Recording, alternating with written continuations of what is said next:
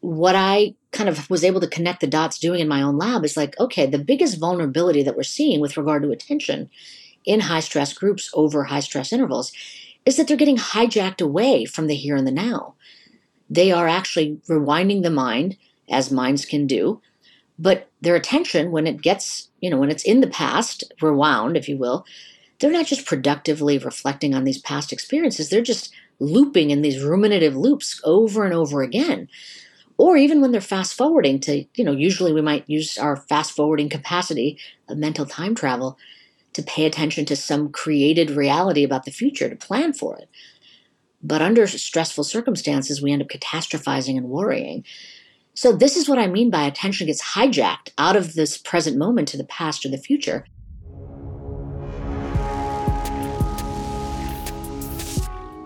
Hey there. If you are a leader, a knowledge worker, or an entrepreneur, and you want to take your professional success to the next level while reclaiming time, space, and freedom within your personal life, then Zero to Dangerous may be a fit for you. Zero to Dangerous is our flagship peak performance training. You'll work one-on-one with our coaches. You'll go through our whole curriculum. You'll join a community of peak performers from all over the world. This was like a really weird thing that happened is my workday started ending at 2. So then somewhere in Zero to Dangerous, there was this idea that I needed now an entirely new category of things to do just because I enjoy them, which is an entrepreneur for 23 years. It never occurred to me to make a list of things to do for the sheer pleasure of doing them because I had gotten all my work done. Like it never occurred to me to do that. It was really, really weird. I enforced the deadline. Like it had to be real. I had to create the output to really have the experience be valid. And I was watching my productivity go up and up and up. And I was like, what do I do now? It's 2:00. And it was just so weird. Like when you have 20 or 30 people who have weird experiences like that, and you can put them in a way that somebody can kind of scan through those, it allows somebody to self-identify and be like, oh God, that's really meaningful to me. Because some person's going to be like a 40-year-old dad who's going to go through Zero to Dangerous and make enough time to go see his kids play baseball or whatever. That's going to be somebody. Go to getmoreflow.com, getmoreflow.com, pop an application through, takes 30 seconds. We would be excited to speak with you to see whether it's a good fit. So that's getmoreflow.com.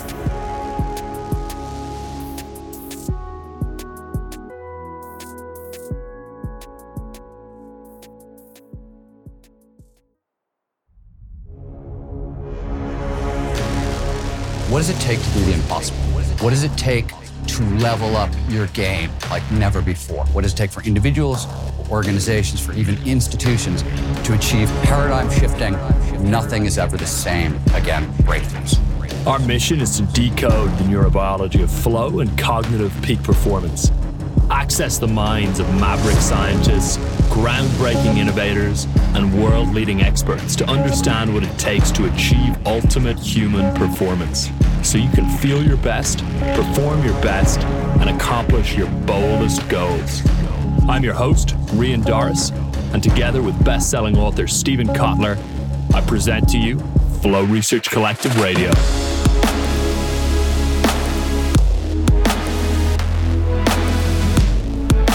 Hey there, Rian Doris here with the Flow Research Collective, and welcome to today's episode with Dr. Amishi Jha, who is a professor of psychology at the University of Miami.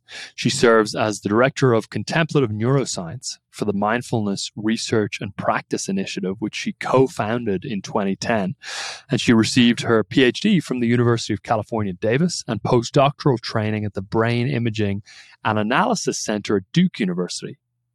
Dr. Amishi's work has been featured at NATO, the World Economic Forum, and even the Pentagon, and she's received coverage in the New York Times, NPR, Time, Forbes, and more.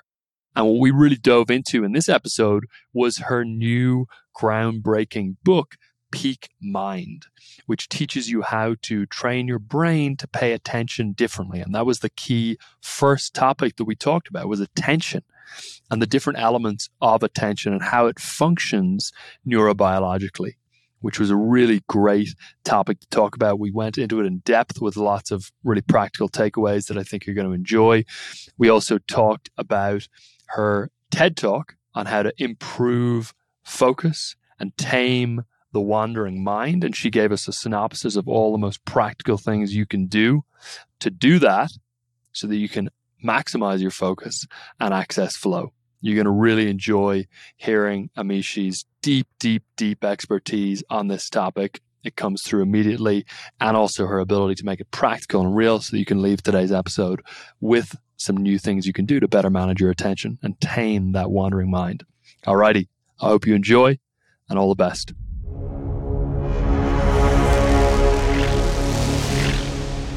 Dr. Amishi, welcome to Flow Research Collective Radio. It's absolutely great to have you here. It's been really fun preparing for this conversation, and I'm excited to have your attention today to talk about attention as one of the things that we'll dive into. Great pleasure to be here. Super. So your TED Talk, How to Tame Your Wandering Mind, got over 5 million views and went viral, which is really impressive, especially for a science-based talk. What do you think it was that caused that talk to go so viral and be so popular and impactful?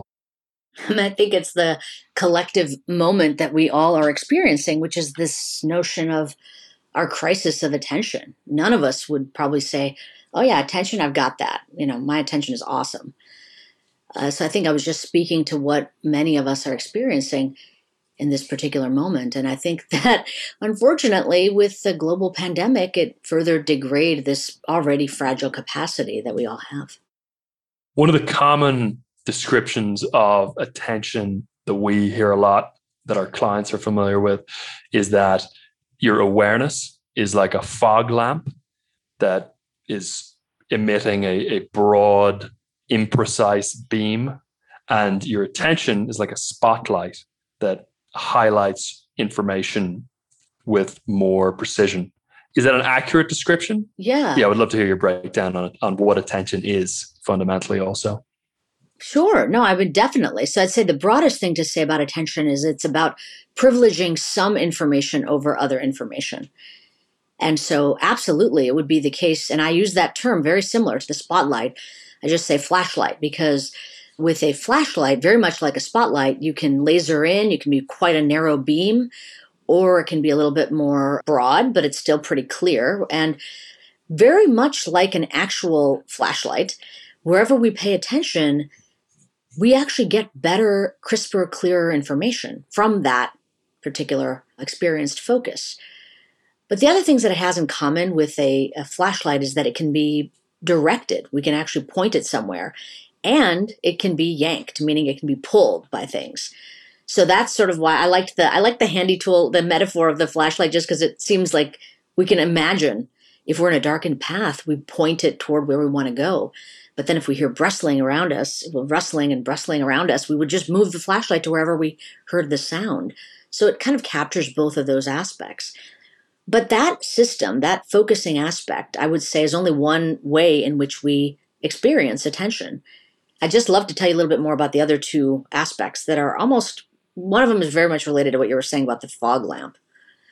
Whereas this system, this first system of flashlight, or what you called spotlight, we would formally call the brain's orienting system. It's about directing and privileging certain kinds of information based on the content of the information. So it could be the part of space, or a particular line of thought, or a memory you want to call up, a particular body sensation. So it's selective and specific, directing it to the external environment or this internal environment of thoughts, feelings, emotions, and even body sensations.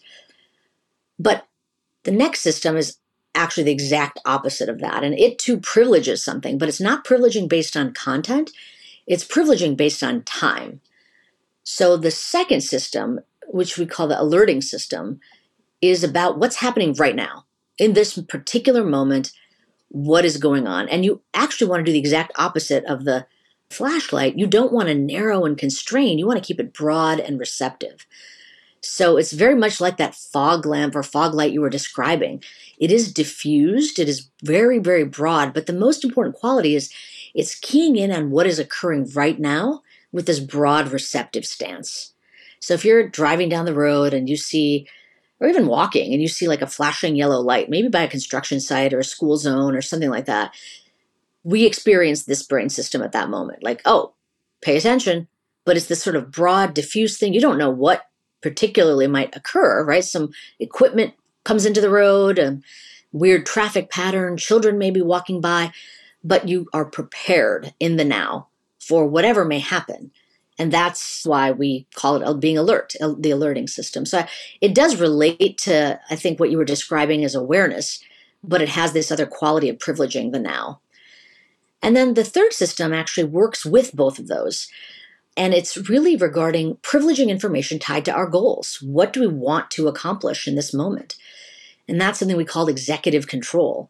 So executive control is really regarding holding the goals in mind and ensuring that our actions align with the goals. And when things get in the way, we can inhibit those, like, don't do that right now, do this instead. Or we can incorporate new information and update our goals, or we can shift our goals. So all of that has to do with executive control.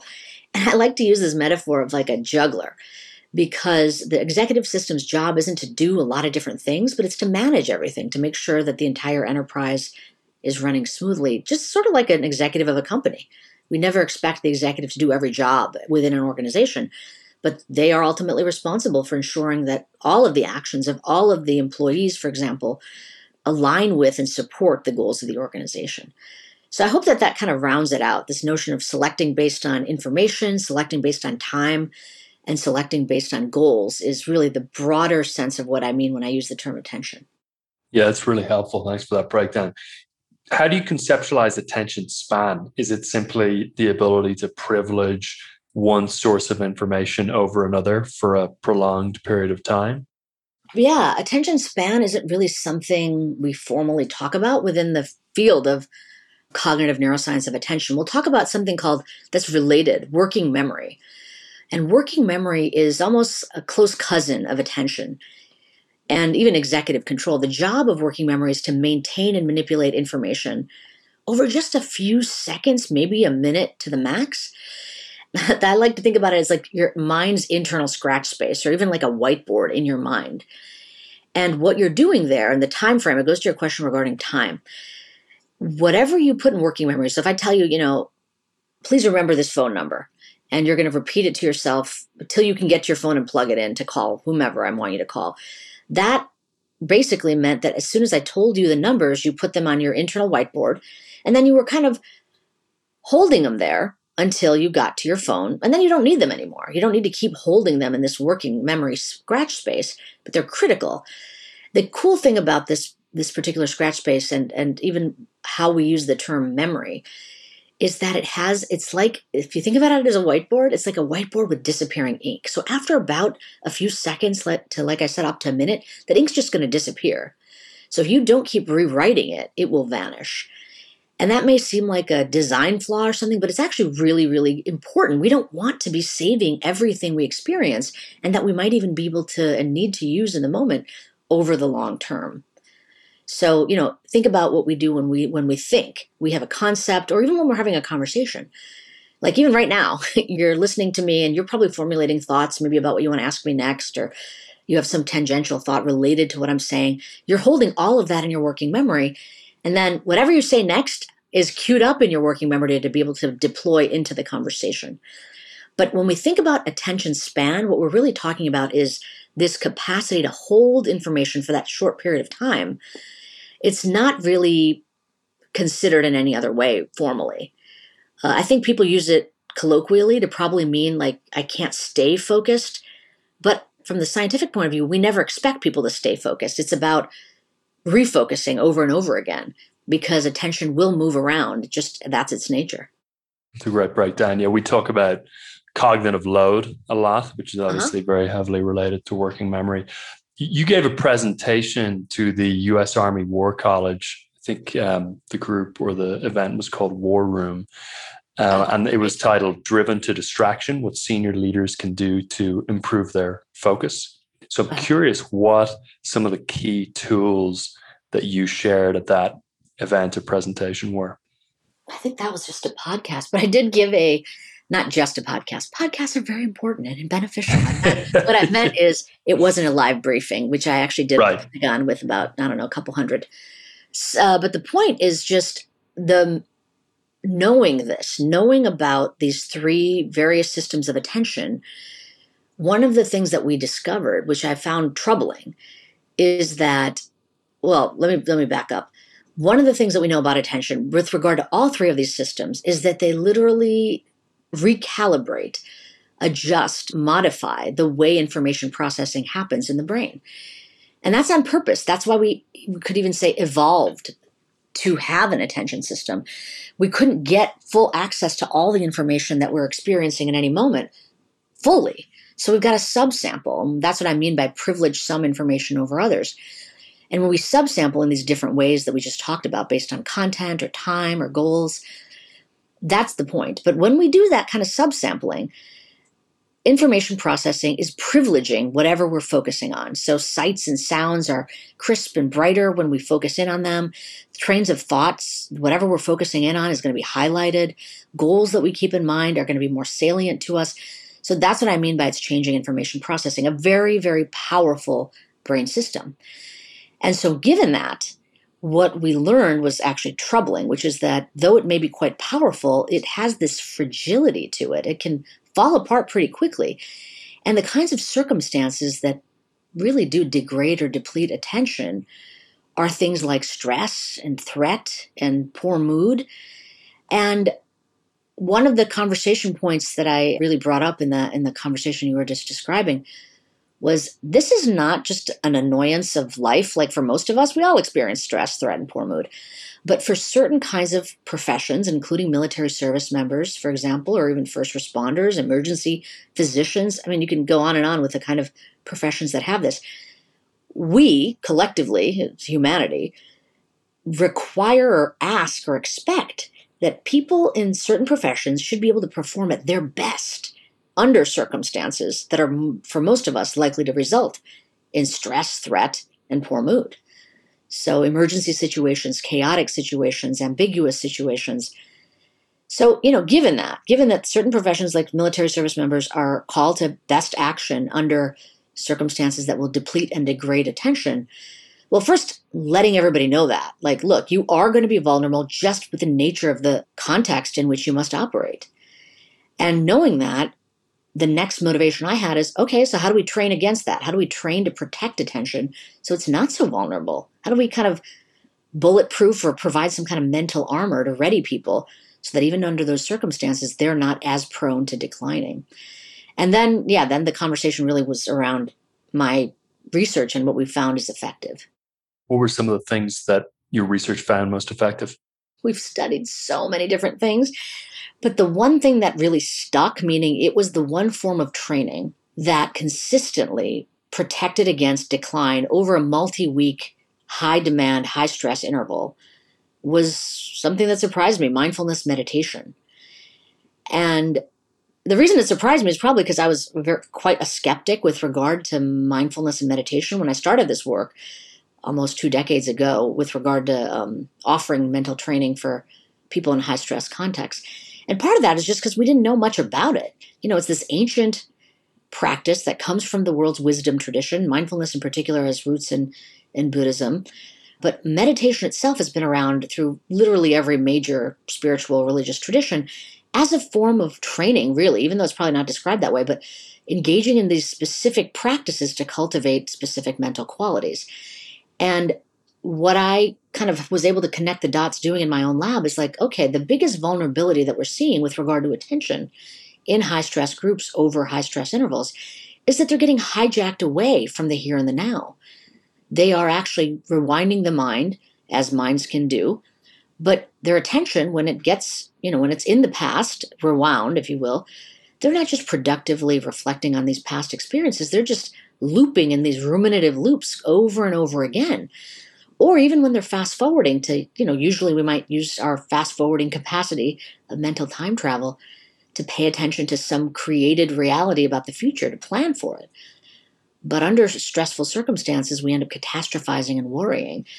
So this is what I mean by attention gets hijacked out of this present moment to the past or the future. So what we needed is a solution that would train people to, first of all, be aware of where their attention is moment by moment. So you can kind of check in like, oh, look at that. I'm in the past, but I'm stuck here. or I'm in the future and it's not productive to be catastrophizing instead of planning. So notice where your attention is, but then train your mind to get it back to the present moment, because the action, the decision-making, the data gathering is happening in the here and the now. And that's true for all of us, frankly. So the practices that we tested, we offered and then tested, were mindfulness meditation practices. And we can talk about those, but they end up being a suite of things that are training all three of those systems of attention through a variety of different techniques. And, you know, we've been at this, offering this for quite some time. So the reason I wanted to describe it in my recent book was because I wanted to take it out of the lab. I wanted to make it accessible for everybody, especially in the hopefully the tail end of a global pandemic, because all of us are experiencing that sort of cognitive fog of an unrelenting, ambiguous, uncertain, complex couple of years. So that's just to give you a sense of the kind of domain that we use to offer people. That's a great breakdown, Amishi. Appreciate that. One of the things we get asked about quite a lot, and that is a buzzword within the sort of pop neuroscience territory at the moment, is the idea of dopamine detoxing, which from a neurobiological perspective, I think makes most neuroscientists cringe, because you can't, necessarily detox from dopamine from a neurotransmitter. But I think under the frame of the idea that dopamine desensitization is some sort of a loss of dopamine receptors in parts of the brain's reward systems, which can cause a decline in normal dopamine signaling. There may be some true mechanism there under the idea of dopamine desensitization rather than dopamine detoxing. So I'm curious if you see there being legitimacy to that notion, and how you see the role of activities and habits and forms of social media that are often classified as hijacking our dopamine systems, how you see the role of those things in regulating or damaging our attention. Yeah, I'm glad you foreshadowed you can't see my face, but I am cringing. And partly it's because any complex behavior we know is not going to be tied to the functioning of any one neurotransmitter system. That's usually why neuroscientists scratch their heads like, huh? But I think that it very much relates to the topic. So I would say, forget about dopamine. First of all, we have no idea. Nobody's been put in a scanner and asked to looking at their spectroscopy regarding only dopamine receptors and asked to scroll on Instagram. I don't know those studies that have specified that it's actually dopamine. These are theoretical arguments that I think are interesting, but probably not. This story is going to be much more complicated. But here's what I do now as it relates to attention. The attention system that we have was developed over the course of human evolution to do a lot of really useful things that privileged our survival. If we go back to that flashlight of attention I was talking about, it's really helpful to be able to point it in various places. But if all we had was that ability to select and direct attention without any kind of variability in that, probably you'd be at some watering hole enjoying your refreshing water, and you'd get eaten because you wouldn't notice the rustling, nearby and the predator that was going to eat you. So the notion of an intrinsic distractibility is also built into the way the brain functions. We need some kind of attentional cycling. We need to be able to move away from the present moment with our attention to do things like we were talking about a moment ago, reflect on the past or plan for the future. So it's both the capacity to select willfully, like we were talking about, whether it's based on content or time or goals, but to also have this variability in where attention stays is very useful as sort of the noise around the signal, if you will. And that happens not just with our scanning of the external environment, but also the internal environment. So when we think about something like mind wandering, right, having off-task thoughts during an ongoing activity, that is a natural function of generating spontaneous thoughts. Sometimes it distracts us away and hijacks us away from the moment, and it can become problematic. But the fact that it exists is just the nature of the mind. There's nothing wrong with our mind that we are distractible. So I think that's a really important point, that the brain is distractible. There will not be a time when you can clear your mind and not have distraction, so to speak, in internal or external.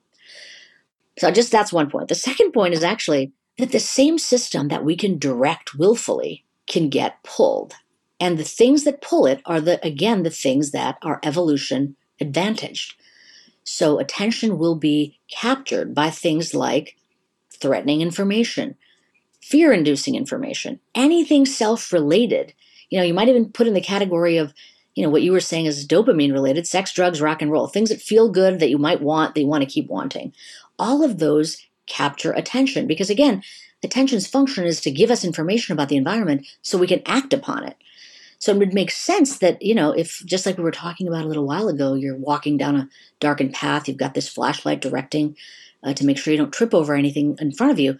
But if you hear something, it's going to get pulled by that. This is what I think social media is doing. It's capitalizing on this aspect of our attention. And now you'll notice every social media feed you got asks you for your name, your photograph. The self-related aspects are highlighted. The kind of information we tend to get pulled by, you know, whether it be notifications on our phone or whatever ends up on our feed, have these qualities. And frankly, that's not by accident. Any kind of social media engagement where we're not paying for it, what is the product that's part of the transaction there? It's our attention. Our attention is being pulled. It's being mined. It's being lured. So I really see it as a functioning, healthy system, so well functioning, in fact, that complex algorithms can predict exactly what we're going to do, and they can keep feeding us information that will be particularly tuned for our own capturing of attention.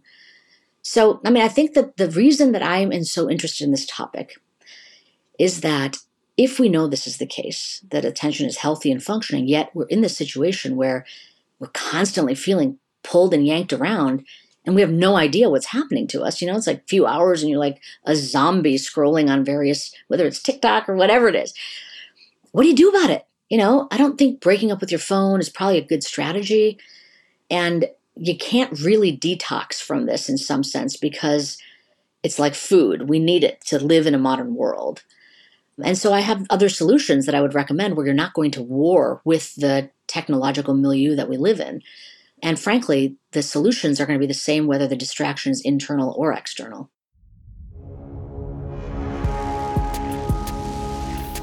Hey there, just going to interrupt. If you are a leader, a knowledge worker, or an entrepreneur, and you want to take your professional success to the next level while reclaiming time, space, and freedom within your personal life, then Zero to Dangerous may be a fit for you. Zero to Dangerous is our flagship peak performance training. You'll work one-on-one with our coaches. You'll go through our whole curriculum. You'll join a community of peak performers from all over the world. This was like a really weird thing that happened is my workday started ending at 2. So then somewhere in Zero to Dangerous, there was this idea that I needed now an entirely new category of things to do just because I enjoy them. Which is an entrepreneur for 23 years, it never occurred to me to make a list of things to do for the sheer pleasure of doing them because I had gotten all my work done. Like it never occurred to me to do that. It was really, really weird. I enforced the deadline. Like it had to be real. I had to create the output to really have the experience be valid. And I was watching my productivity go up and up and up. And I was like, what do I do now? It's 2:00. And it was just so weird. Like, when you have 20 or 30 people who have weird experiences like that, and you can put them in a way that somebody can kind of scan through those, it allows somebody to self-identify and be like, oh God, that's really meaningful to me. Because some person's going to be like a 40-year-old dad who's going to go through Zero to Dangerous and make enough time to go see his kids play baseball or whatever. That's going to be somebody. Go to getmoreflow.com, getmoreflow.com. Pop an application through, takes 30 seconds. We would be excited to speak with you to see whether it's a good fit. So that's getmoreflow.com.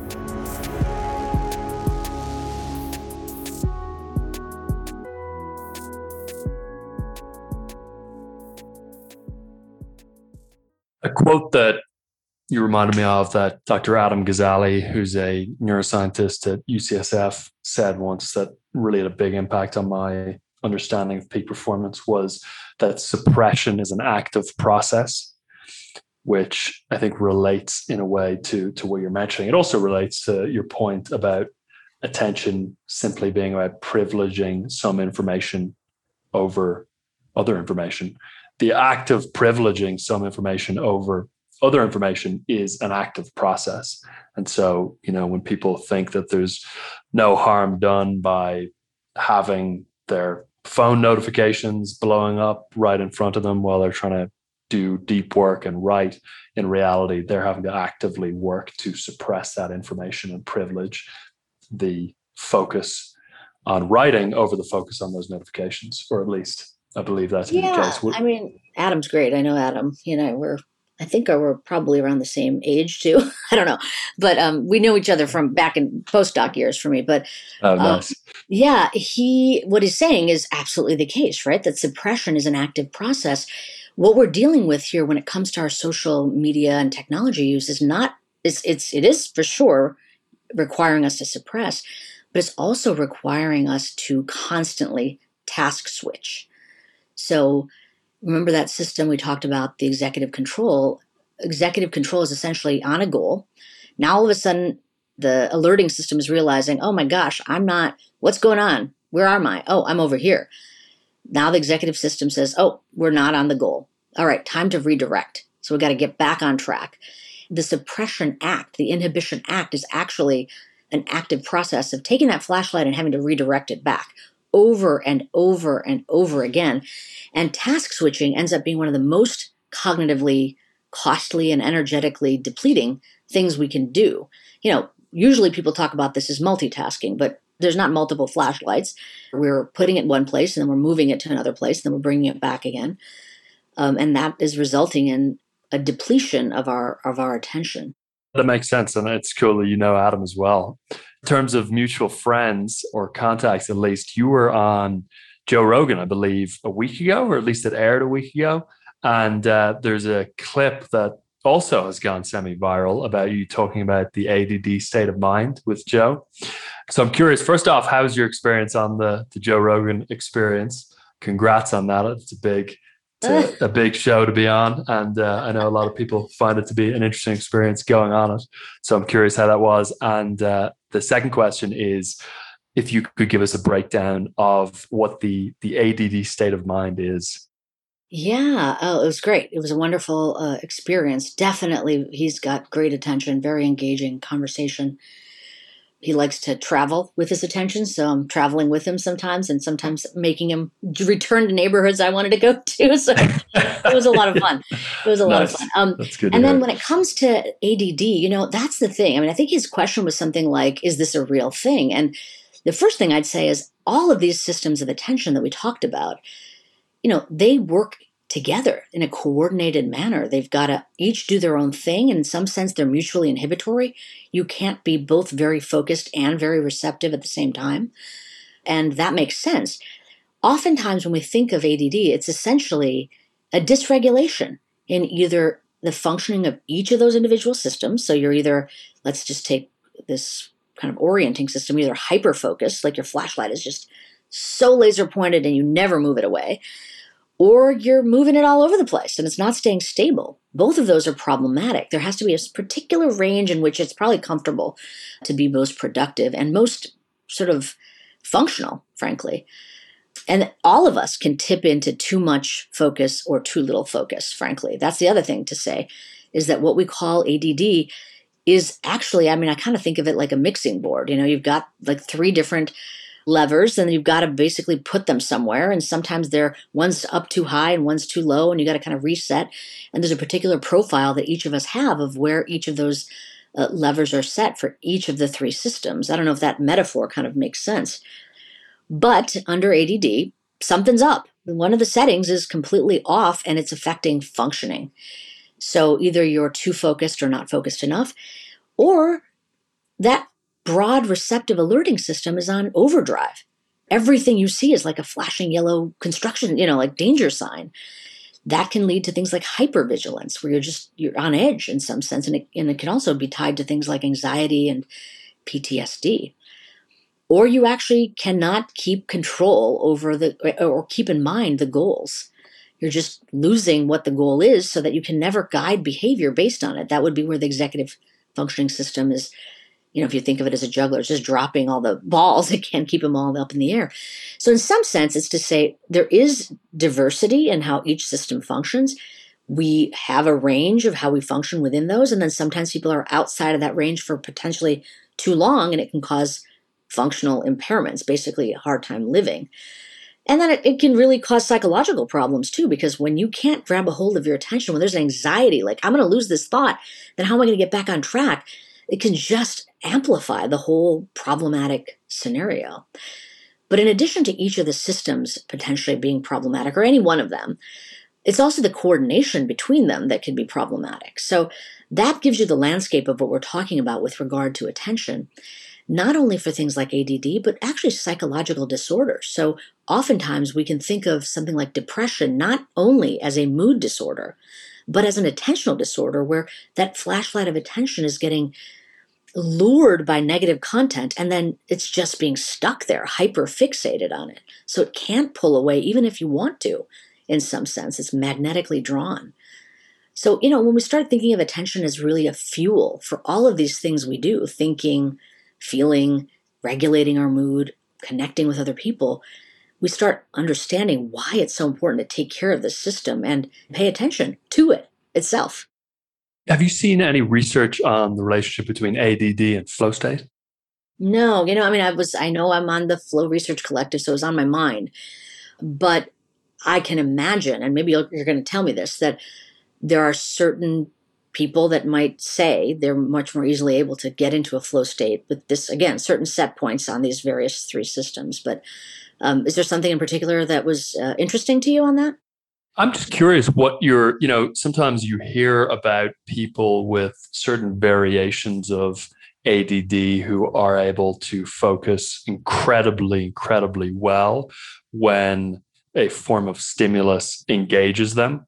And then the challenge with sort of centralizing their attention is when they're basically disengaged by the stimulus, but they have kind of this hyper-focus that can occur. And that sometimes is associated with increased flow state. Then obviously right. It can also, the flip side of that coin is that access to flow can also be more challenging, even though the upside when it does occur can be greater. So I'm just curious if you have any thoughts irrespective of the empirical research on just the mechanics that may be contributing. I mean, I think that if you think of flow as an absorptive, hyper-focused state, right, that actually allows you to have this kind of fluidity of your action and your awareness. I don't know, does that describe what you would call flow states? Yeah, absolutely. Yeah. I mean, absorption is a key characteristic of flow, for sure. Right. And that, you know, it's, if you think about it, just from the way that you use the terms for flow, like absorptive, hyper-focus, action and awareness are coordinated. There's a sense of control. Maybe there's even a reward element of like, the more I do, the more control I continue to feel. It does feel like it's a particular set point on each three of these systems.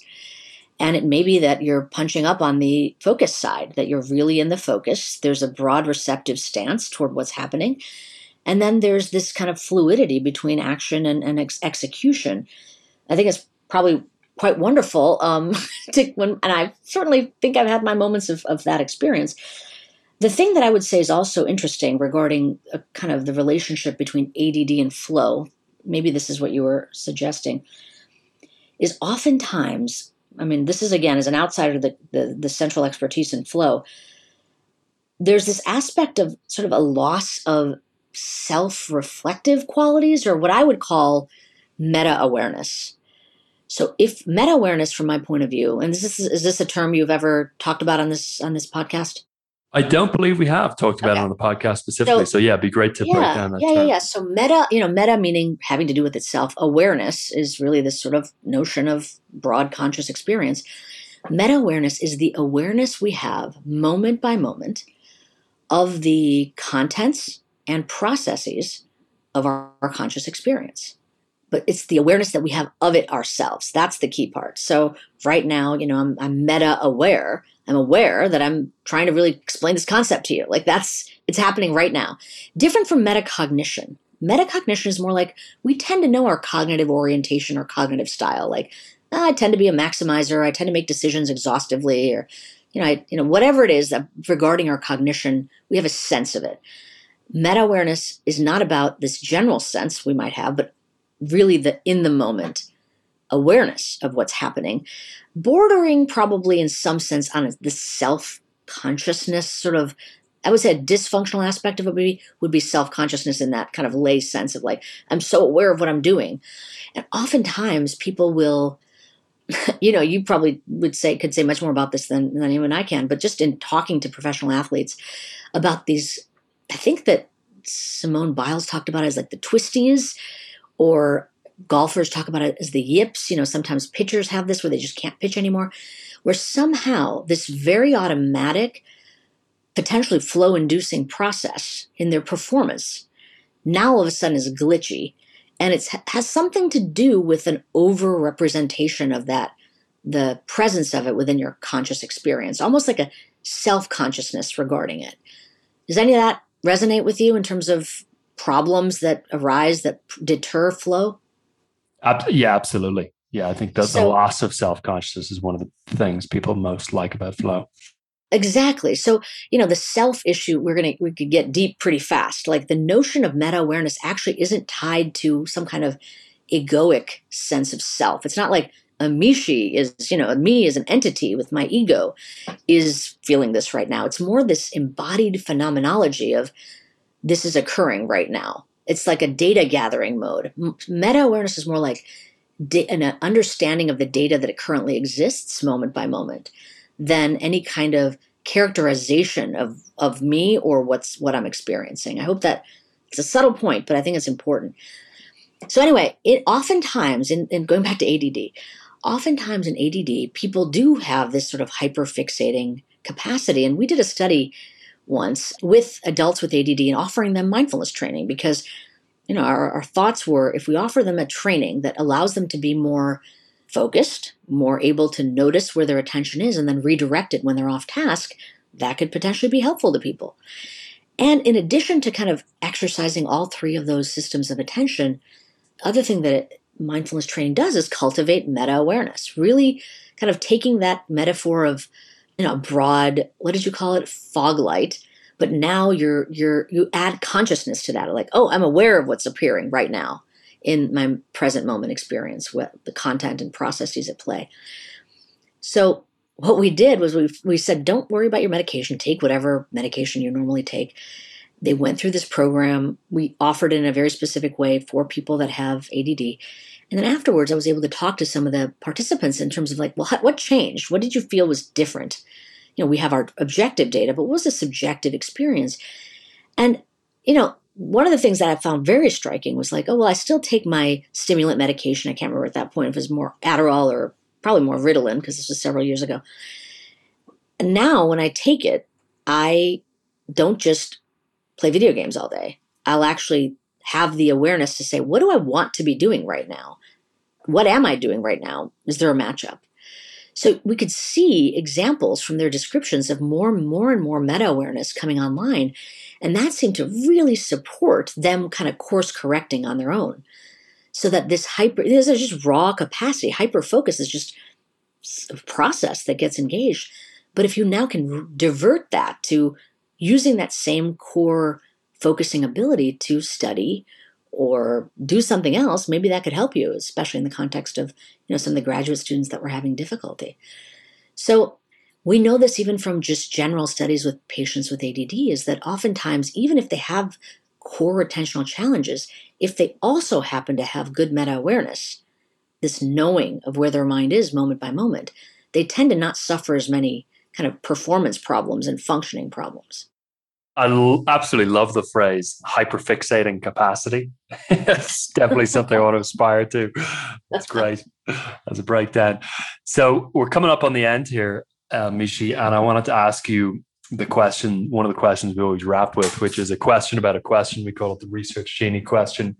And the question is, if you could click your fingers and immediately have all the research be conducted to fully legitimately answer any question that you have, what would that question be? How does the brain work and how does consciousness work? That's a good one. That's my personal one. We get that one every now and then. Yeah, I think people underestimate the extent to which that question is unanswered also outside of academic circles. So that's a great one. Yeah. Do you want to give a little bit of a breakdown as to why that would be your question? Well, I mean, you know, we're going to be bound by the fact that we're human beings looking at ourselves. Then there's even deeper questions. I in my line of work, I work with a lot of people that have worldviews that are not from this sort of materialistic, they would call reductionist orientation of consciousness being the basically created by this machinery called the brain. You know, I mean, from the neuroscience point of view, that's not even something we debate. Is consciousness something the brain does? Yes, it's the creator of consciousness. It will stop once you're no longer alive. So, you know, is the brain the machine for consciousness, or is it the antenna for consciousness? And that would be more of this sort of other worldview that, no, this is something that is exists, and we're just picking it up. And it's utilizing the hardware of the brain in a particular way to experience it, but it's not generated within the brain. I mean, this is now getting in a totally different territory. And it sounds like, well, you know, what does that even mean to have consciousness exist and then we're just going to be the antenna for it? But how do you even answer a question like that? How do you say, no, that's absolutely ridiculous. No, you can't know this. It takes an understanding of even the fundamental question initially, which is, well, how does it get created in the brain? We don't know. I mean, there's a lot of great work being done, but these are not things that are answered. And I don't know if we ever will, but if you had a magic genie, research genie that could get me there, I'd be all up for it. Yeah, it'd be definitely fun to have one of those. As a final question, Amishi, and feel free to elaborate or go into some depth here if you'd like to. If you had someone in a room for, you know, 15 to 30 minutes and you were able to give them 1 to 3 key changes that they should make in their daily way of operating, their habits, their systems, their processes, what would the 1 to 3 key changes be that you would have someone make if your goal and their goal was to have them improve their focus, achieve peak performance, access flow more consistently, et cetera? I mean, in some ways, I think that is what I'm doing. I'm actually pursuing a whole line of work that is exactly that. I would say that it begins most broadly with paying attention to this thing called attention, just understanding that it exists, its nature, and understanding its vulnerabilities, and then its trainability. But concretely, it would begin with describing some core practices, like the ones I've laid out in the book, in my book, that really come from many decades of research in my own lab and others, and frankly, millennia of human beings practicing these things to be able to pay better attention and live more fulfilling lives. So we'd start with sort of the fundamentals. And in my book, I describe these as sort of 12-minute-a-day practices, which we found is the minimum effective dose for high-stress groups for these specific mindfulness practices. So one would be introducing this person to the practice, a set of practices. I don't think a one-shot 15 to 30 minutes is going to do much, except maybe some kind of temporary mood induction, because really what we want to achieve is neuroplasticity that'll change sort of the default capacities so that we can on demand be able to be in a certain present-centered orientation. But I'd also say other things like try to be aware of when you're defaulting to multitasking and see if you can monotask instead. So it'd be more like guidance. And even going back to what we were talking about before, and maybe this is too off track with the question you're asking, but our social media use and our feeling of a crisis of attention, you know, apply this to even your everyday encounters with your phone. So being aware moment by moment of where your attention is. So you're sitting at your desk, you hear the phone ping. Like, notice the pull of your attention from that ping.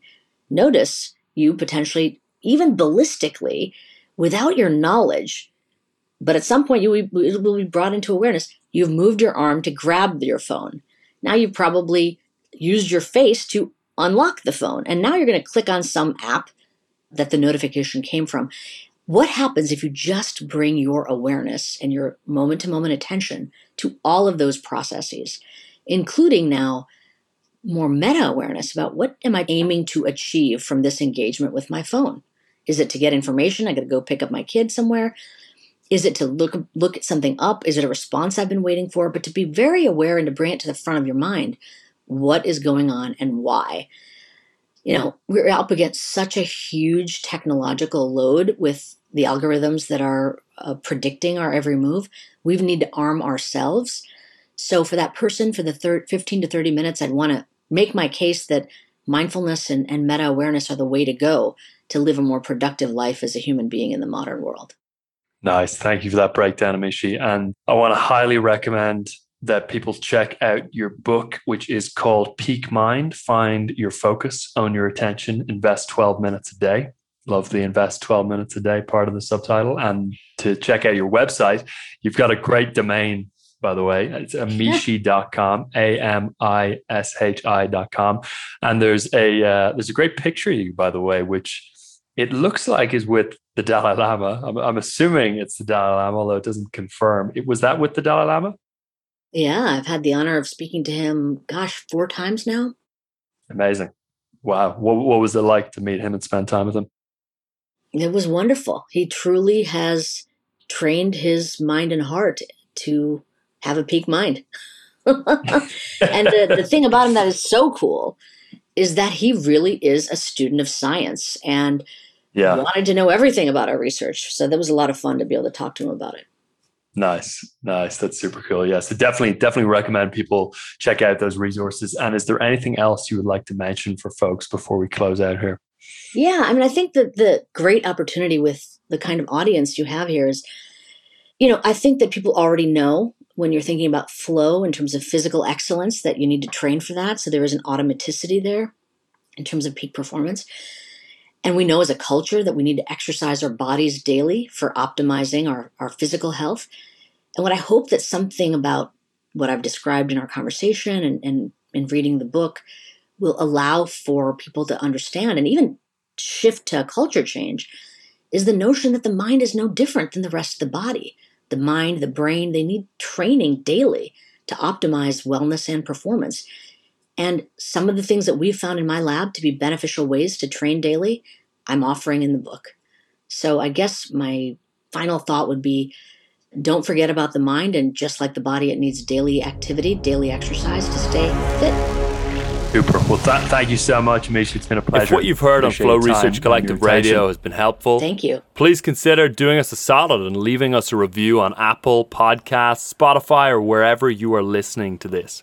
Reviews help us connect to a wider audience so we can get these peak performance principles out to more people.